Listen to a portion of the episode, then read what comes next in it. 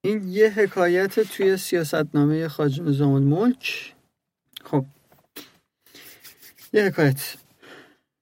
چون این گویند که روزی سلیمان ابن عبدالملک بار داده بود و همه بزرگان دولت او و ندیمان حاضر بودند. بر زفان او چنان رفت که ملک من از ملک سلیمان داوود اگر بیشتر نیست کمتر نیست. الا آنکه او را باد و دیو و پری و وحوش و طیور در فرمان بودند و مرا نیست. و آن گنج و تجمل و زینت و مملکت و لشکر و روایی فرمان که امروز مراست در همه جهان کراست یا از پیش من کرا بود؟ و چه در می باید از پادشاهی که من آن ندارم؟ یکی از بزرگان او گفت بهترین چیزی که در مملکت در می باید و پادشاهان داشتند ملک ندارد. گفت آن چه چیز است که دیگران داشتند و من ندارم. گفت آن وزیری که در خورد تو باشد نداری.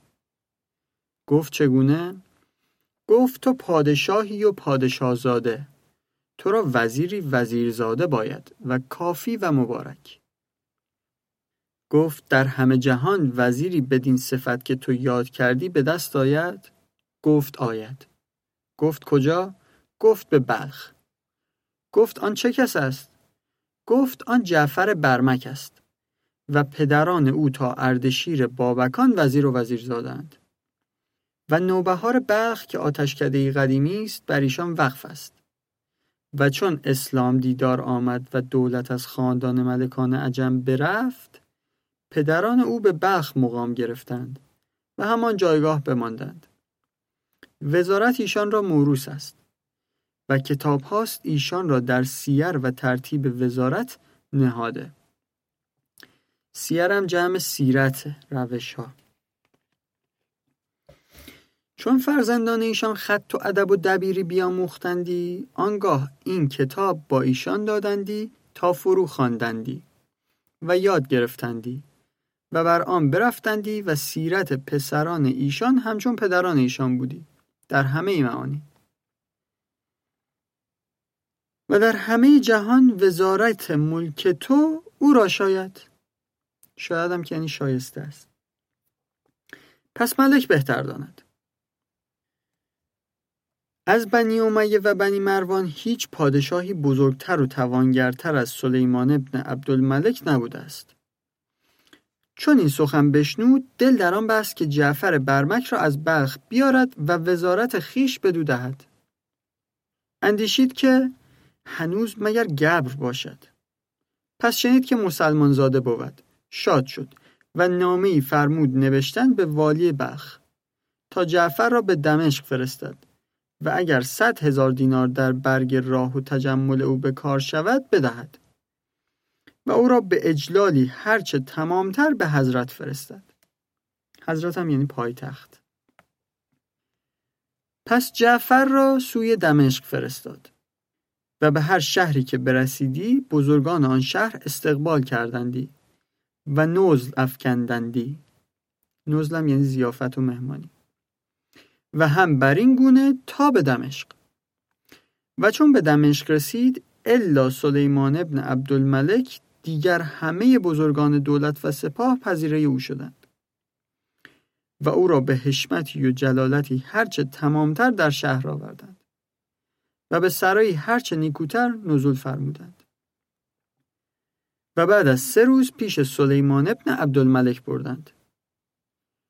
چون در سرای آمد چشم سلیمان بر او افتاد. به دیدار و منظر خوش آمدش. چون جعفر برمک بر ایوان آمد حاجبان او را تا پیش تخت به مرتبه ببردند و بنشاندند و باز پس آمدند. حاجبم یعنی دربان. چون جعفر بنشست سلیمان یکی تیز تیز در او نگریست و پس روی ترش کرد. و به خشم گفت برخیز از پیش من. حاجبان سبک او را برگرفتند و بازگردانیدند. سبک هم یعنی سری. و هیچ کس ندانست که سبب آن از چه بود. تا نماز پیشین کرده نشاط شراب کرد و بزرگان حاضر آمدند و ندیمان بنشستند و دست به شراب بردند و دوری چند بگشت و خوش ایستادند چون دیدند که سلیمان به تب آمد یکی از جمله خواص گفت ملک جعفر برمک را با چنان اعزاز و اکرام از بخت بفرمود آوردن از جهت شغلی بزرگ. چون در پیش ملک آمد و بنشست در حال او را سرد کردی و فرمودی تا برانگیختند. برانگیختندم این بیرون کردند. سبب آن چه بود؟ که بندگان در تعجب بماندند. سلیمان گفت اگر نه سبب آن بودی که مردی بزرگزاده بود و از راه دور آمده فرمودمی تا در وقت گردنش بزدندی. که او با خیشتن زهر قاتل داشت و به اول بار که پیش من آمد زهر توفه آورد. یکی از بزرگان و ندیمان گفت مرا دستوری دهد تا پیش او روم و از این حال بررسم. دستوری هم یعنی اجازه بررسم هم از مستر بررسیدن این هم بررسی کردن. تا چه گوید؟ مغر آید یا منکر شود؟ اقرار می‌کنه یا میگه نه؟ گفت برو. هم در حال برخواست و از آن مجلس به نزدیک جعفر شد. و از او بپرسید که تو امروز پیش سلیمان رفتی زهر داشتی با خیشتن؟ گفت بلی و هنوز دارم. اینک در زیر نگین انگشتری دارم و پدران من هم همچنین داشتند. و این انگشتری مرا از پدر خیش میراث رسیده است.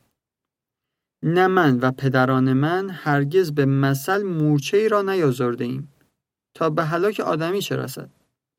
بلی از جهت حزم و احتیاط کار خیش را داشته ایم و پدران مرا بسیار وقت از جهت مال و خواسته رنج ها رسانیدند و شکنجه ها کرده. در این حال که سلیمان ابن عبدالملک مرا بخواند به حقیقت مرا معلوم نبود که از جهت چه می‌خواند.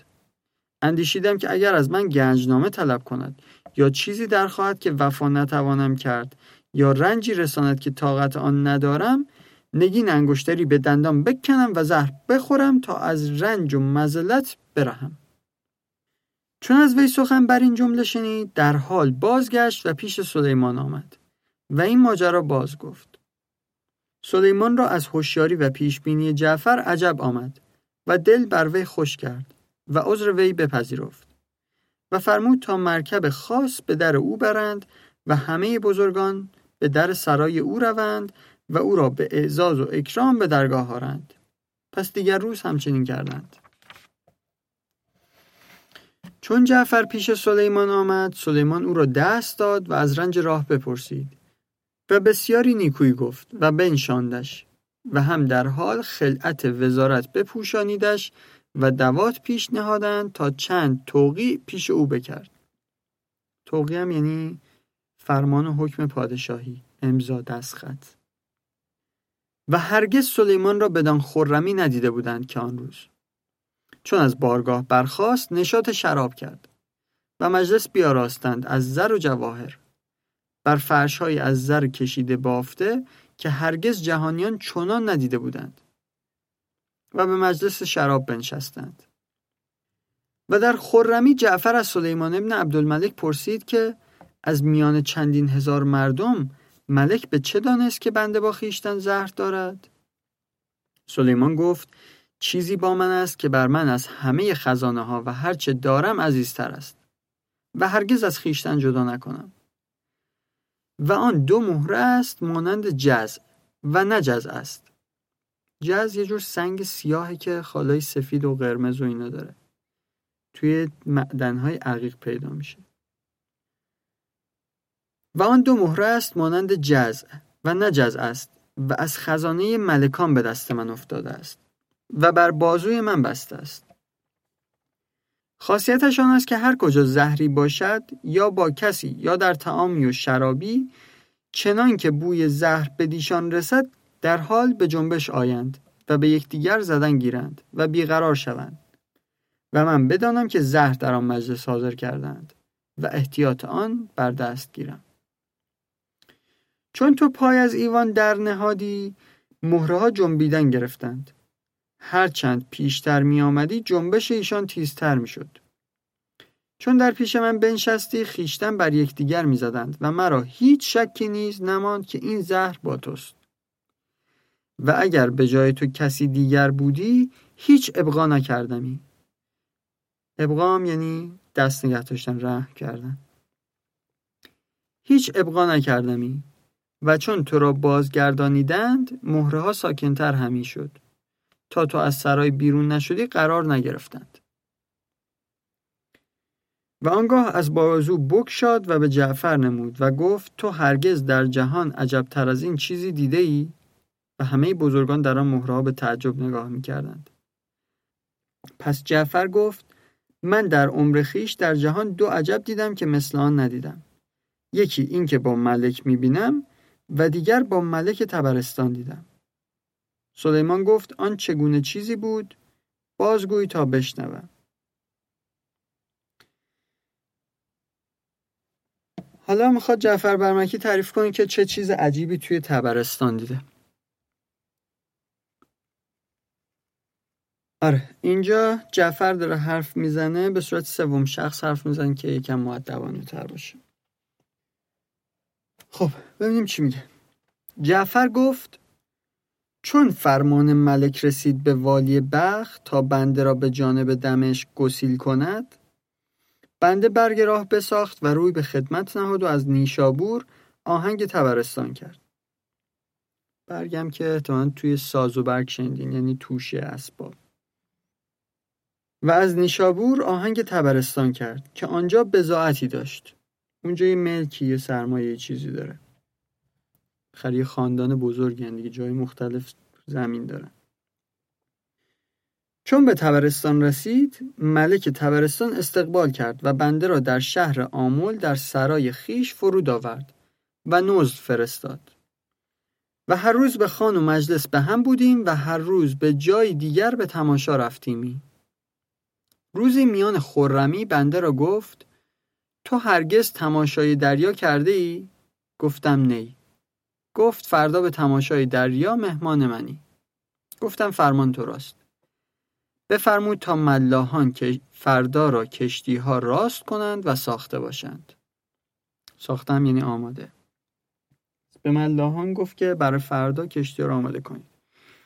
جالبه که جعفر برمکی که یکی از یه آدم خیلی خیلی ثروتمندیه بود از یه خانواده خیلی بزرگی دریا نیده تا که برای ما خیلی عادیه که مثلا بیشتر مردم دریا رو دیدن. دیگر روز ملک بنده را به لب دریا برد و در کشتی نشستیم و مطربان سما برکشیدند و ملاحان کشتی براندند و در میان دریا بردند و ساقیان شراب همی پیمودند و من و ملک تنگ به یکدیگر نشسته بودیم چنان که میان ما واسطه ای نبود. و انگشتری در انگشت داشت نگین او یاقوت سرخ سخت به قایت نیکو صافی و رنگین چنان که بنده از آن نیکوتر ندیده بود و از جهت نیکویی هر زمان در آن انگشتری نگاه می کردم. چون ملک دید که من در انگشتری او بسیار می نگرم انگشتری از انگشت بیرون کرد و پیش من انداخت. من خدمت کردم و بوسی بر انگشتری دادم و پیش ملک باز نهادم. ملک برداشت و پیش من نهاد و گفت انگشتری که از انگشت من بیرون آمد بر سبیل هبه و عطا باز در انگشت من نیاید. من گفتم این انگشتری ملک را شاید. و پیش ملک باز نهادم و ملک باز پیش بنده نهاد و از جهت آنکه انگشتری بس نیکو و گرانمایه بود گفتم این در خرمی فرماید. نباید که در هوشیاری پشیمان شود و بر دلش رنج آید انگشتری باز پیش ملک نهادم. ملک انگشتری را برداشت و به دریا انداخت. من گفتم آه دریغ این انگشتری اگر دانستمی که ملک به حقیقت در انگشت نخواهد کرد و در دریا خواهد انداخت بپذرفتمی که من هرگز چنان یاقوتی ندیدم ملک گفت و من چند کرت پیش تو نهادم. و چون دیدم که در آن فراوان مینگری از انگشت بیرون کردم و به تو بخشیدم. و اگر آن انگشتری نیکو بود به چشم من اگر به چشم تو از آن نیکوتر نبودی تو را نبخشیدمی. گناه تو را بود که نپذرفتی و چون به دریا انداختم دریغ می‌خوری. ولیکن چاره ای بکنم مگر باز به تو رسانم. غلامی را گفت برو در زورقی نشین و چون به کنار دریا رسی بر اسبی نشین و بتاز. زورقم یه قایق کرجی کشتی کوچیکیه. غلامی را گفت برو در زورقی نشین و چون به کنار دریا رسی بر اسبی نشین و بتاز و به سرای رو. و خزیندار را بگوی فلان صندوقچه سیمین می‌خواهم. برگی رو به تعجیل بیار. و پیش از آن که غلام را فرستاد ملاح را گفت که لنگرها فرو هل و کشتی بر جای فرودار. تا بگویم چه باید کردن. ملاح چنین کرد. و ما شراب میخوردیم تا غلام در رسید و آن صندوقچه بیاورد و پیش ملک نهاد. ملک سر کیسه ای که برمیان داشت بکشاد و کلیدی سیمین از کیسه برآورد و قفل سر صندوقچه باز کرد و سر صندوقچه برداشت. دست فرو کرد و ماهی زرین برآورد و در دریا انداخت. ماهی در زیر آب شد و قوطه خورد و به قعر دریا رسید و از چشم ناپیدا شد. یک ساعت بود. بر سر آب آمد آن انگشتری در دهان گرفته. ملک ملاحی را فرمود تا با زورقی آنجا تاخت و آن ماهی را با انگشتری بگرفت و پیش ملک آورد. آن انگشتری از دهان ماهی بستد و پیش من انداخت. من خدمت کردم و آن انگشتری را برداشتم و در انگشت کردم. و ملک آن ماهی را هم در آن صندوقچه نهاد و قفل برزد و کلید با کیسه نهاد. اینجا دوباره برمیگردیم. خود کتاب داره تعریف می‌کنه اینجا بعد شو. تا اینجا شو داشت خود جعفر برمکی تعریف می‌کرد.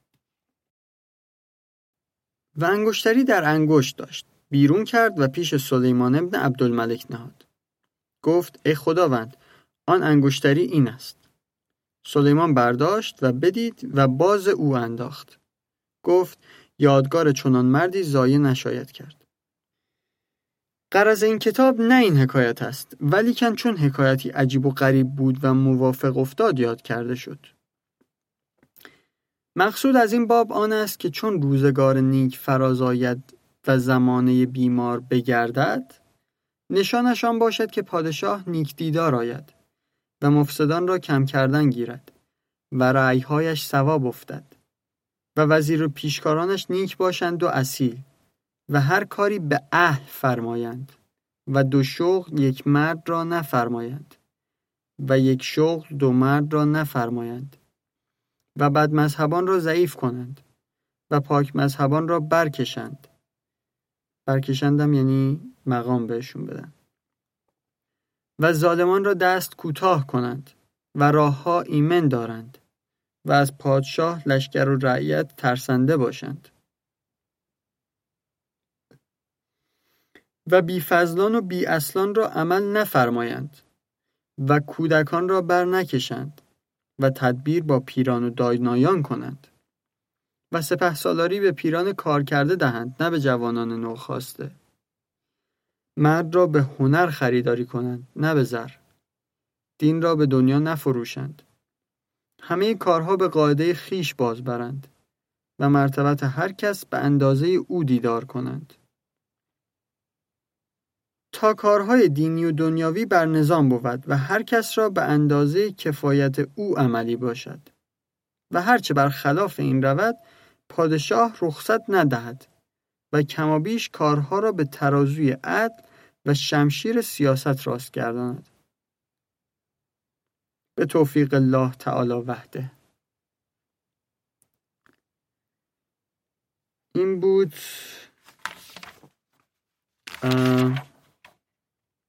این حکایت آخر فصل چهل و یکم سیر الملوک از نظام ملک که حلوش سال چهارصد و چهل اینای قمری نوشته شده. حدودا هزار سال پیش.